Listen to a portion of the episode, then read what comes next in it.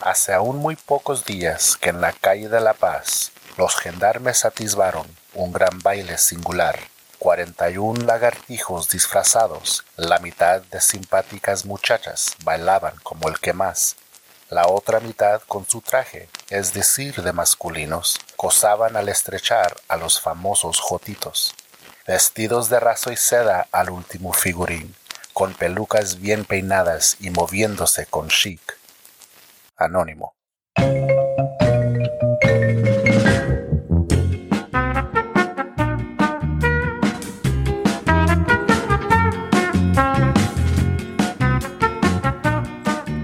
That was a cool poem. Where did you find it? I actually found the poem on Wikipedia, which again, I don't know if that's a reliable source. It's a but- hundred percent reliable.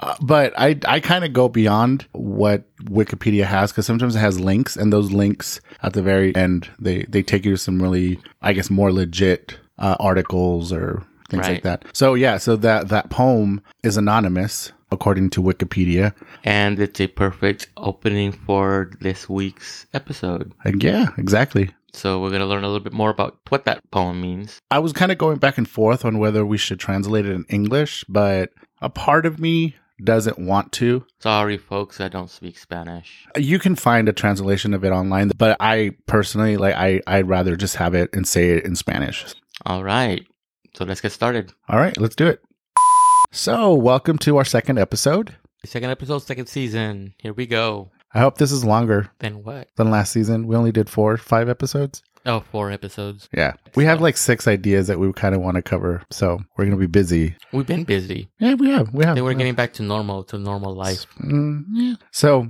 on this episode we are going to be talking about E jotonerias Which is what for the non-Spanish speakers, gay shit because that's how we roll.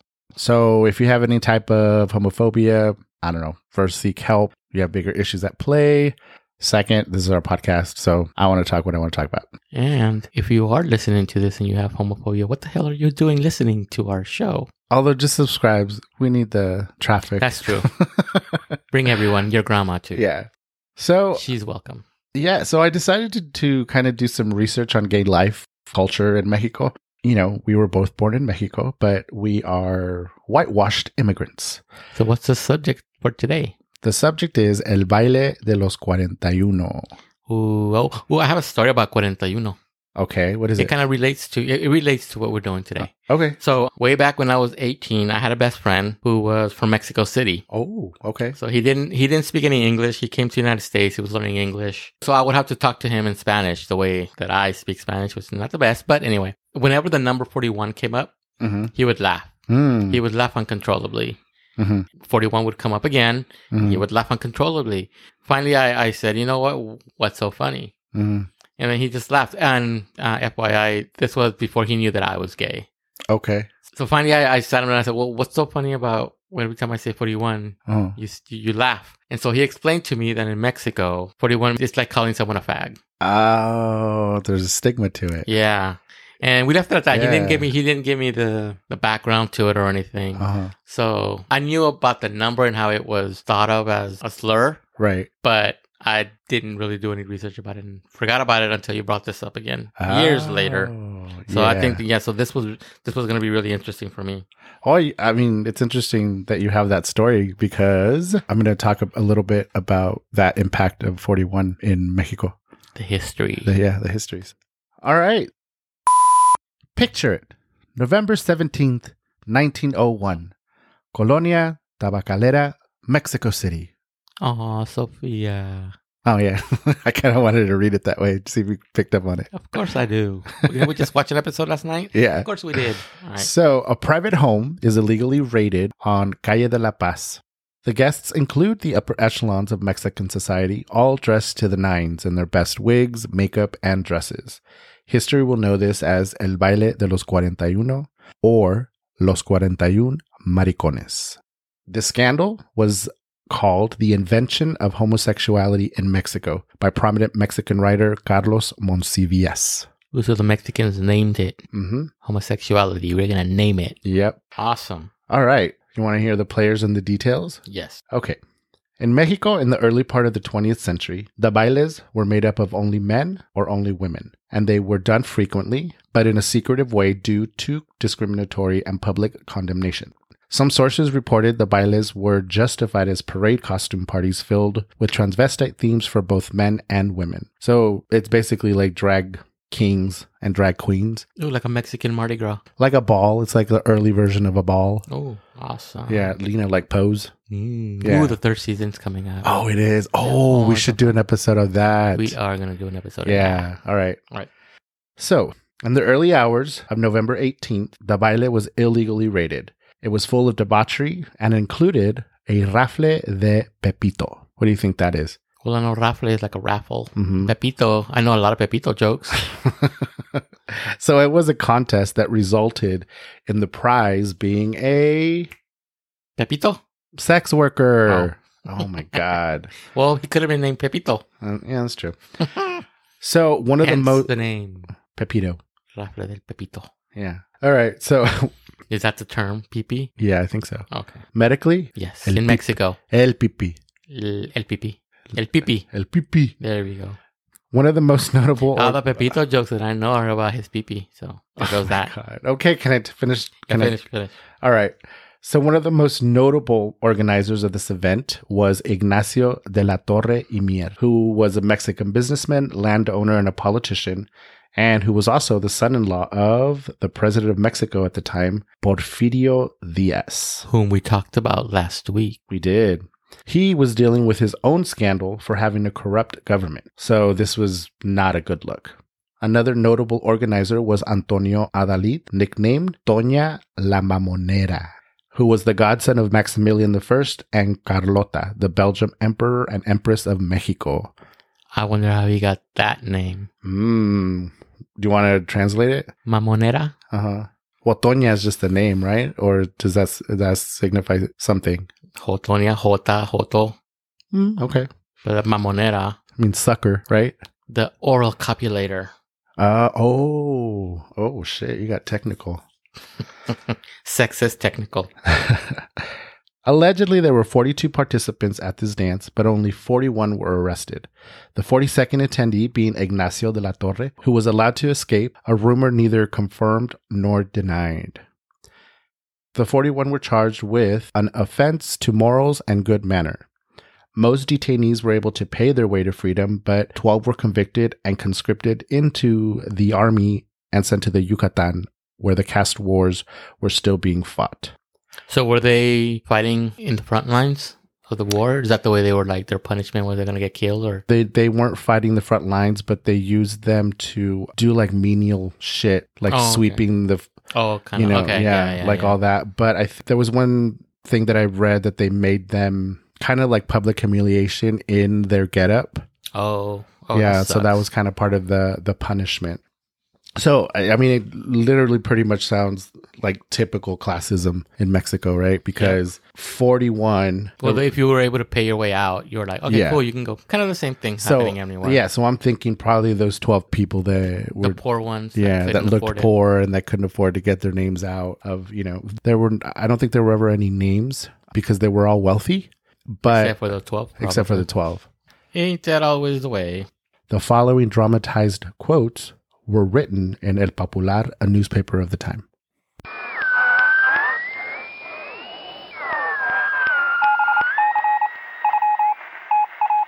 On Sunday night, at a house on the fourth block of Calle La Paz, the police burst into a dance attended by 41 unaccompanied men wearing women's clothes. Among those individuals were some of the dandies seen every day on Calle Plateros. They were wearing elegant ladies' dresses, wigs, false breasts, earrings, embroidered slippers, and their faces were painted with highlighted eyes and rosy cheeks. When the news reached the street, all forms of comments were made, and the behavior of those individuals were subjected to censure. We refrain from giving our readers further details because they are exceedingly disgusting. The derelicts, petty thieves, and cross-dressers sent to Yucatan are not in the battalions of the army fighting against the Mayan Indians, but have been assigned to public works and the towns retaken from the common enemy of civilization. The impact that this event has had in Mexico's history is still present to this day through press reports, engravings, plays, and paintings and literature. In 1906, Eduardo A. Castrejón published a novel of social criticism titled Los Cuarenta y Uno. Illustrator and printmaker Jose Guadalupe Posada depicted the events in political illustrations. You can actually learn more about Posada on our Halloween episode of last season. There's also a depiction of this event in the telenovela El Vuelo del Águila. That was actually centered around the life of Porfirio Diaz, and that aired in 1994 in Mexico. I wonder if it aired in the U.S. 'Cause Mm. it sounds familiar. It could have been.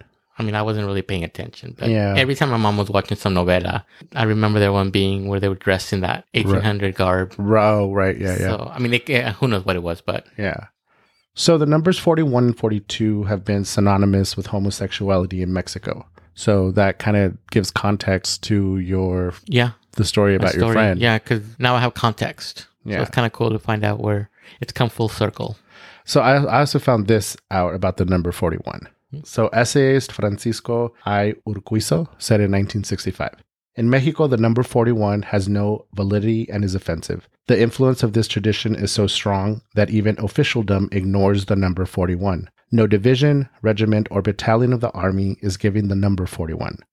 From 40, they progress directly to 42. No payroll has a number 41. Municipal records show no houses with the number 41 if this cannot be avoided. No hotel or hospital has a room number 41. No one celebrates their 31st birthday, going straight to 40 to 42. No vehicle is assigned a number plate with 41, and no police officer will accept a badge with the number 41. I wonder how true this is. If this is this was Yeah. written in 1965, so I wonder like I'm sure that's changed. yeah, But wow, to actually write it down and say this number is outlawed because gays. right. That's pretty homophobic. I will say it kind of ends on a better note because recently gay Mexicans have reclaimed the number 41 and it's become a symbol of pride and strength for queer people in Mexico. Wow, that was really interesting. Yeah? And very educational and fun Yeah, I hope and I hope gay. We fun. kept it nice and gay. and gay. Yay. I don't know So why I it's- said it in a Scottish accent Did or you? something or British. I don't know. Rose, Rose. You're trying to be Rose. Ooh, So I have some trivia. If- trivia. You want to read the trivia back and forth? Sure. So now we have some Mexican trivia. Ooh, trivia. But wait, Yeah. b- before we do, we need a pause. I need a pee pee. Okay. Okay, I'm back. Sorry about that. Let's continue. All this talk of Pepito and Pipi got me wanting to go to the bathroom. All right. So back to the trivia. Let's go to the trivia. Mexicans abolished most discriminatory legal distinctions based on sexual orientation way before the US. For example, in 1871, they decriminalized sodomy. Ooh, progressive and yet backwards.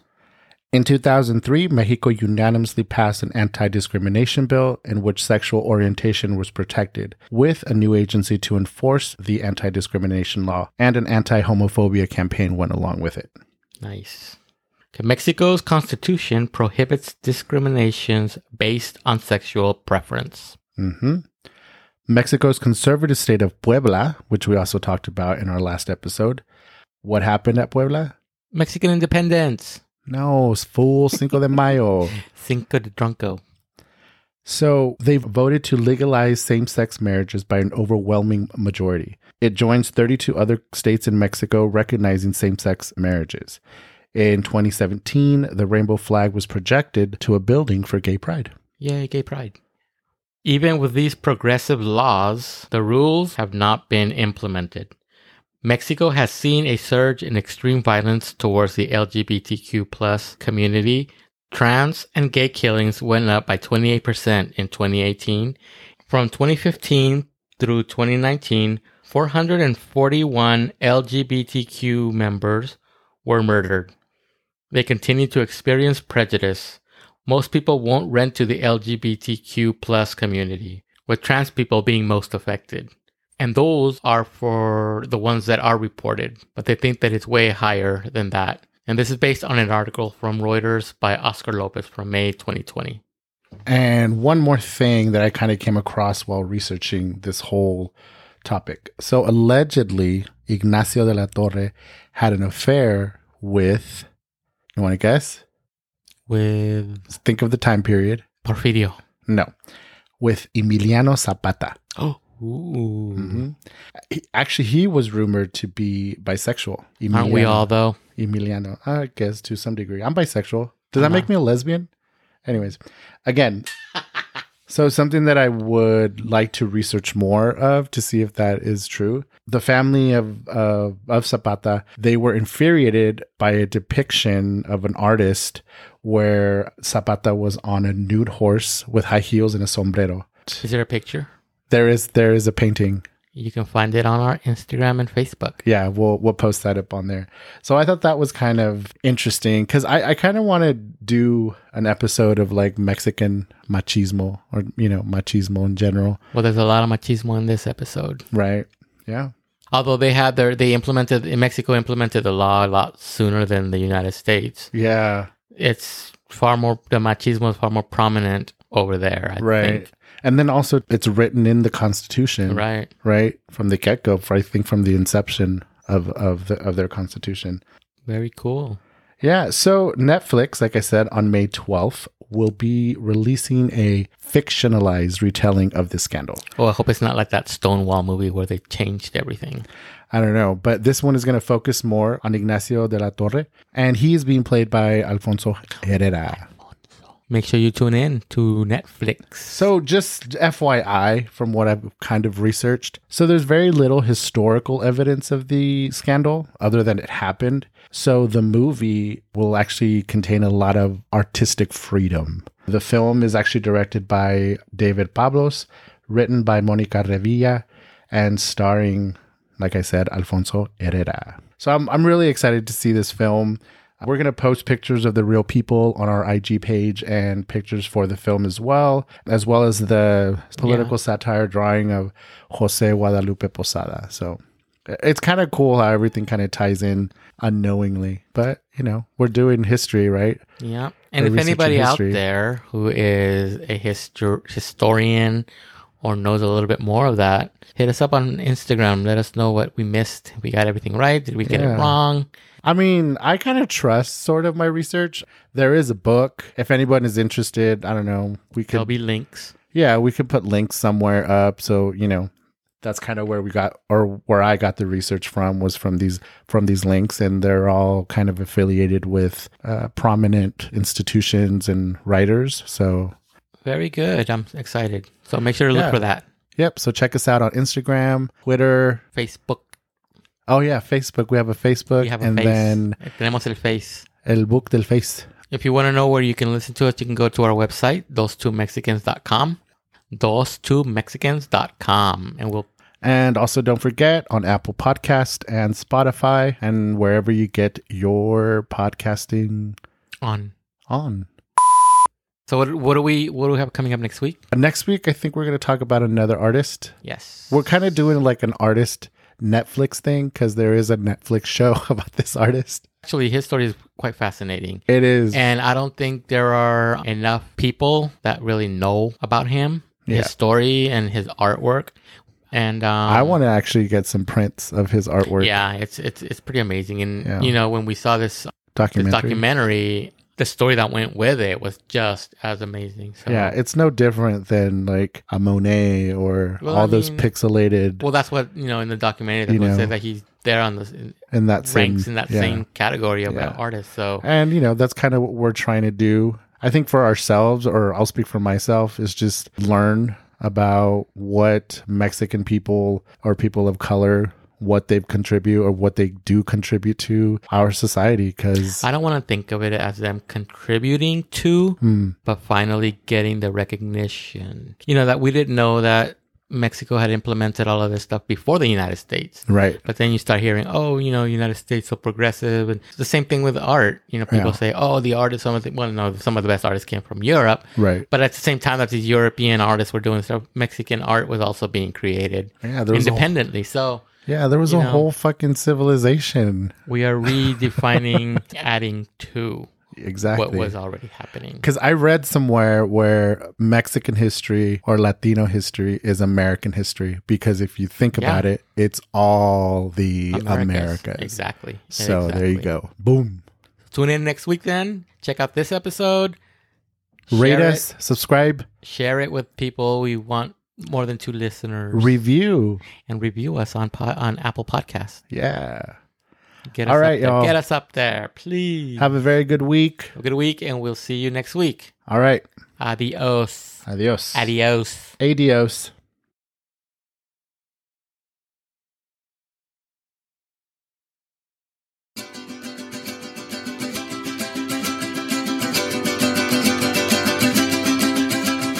You have been listening to Those Two Mexicans.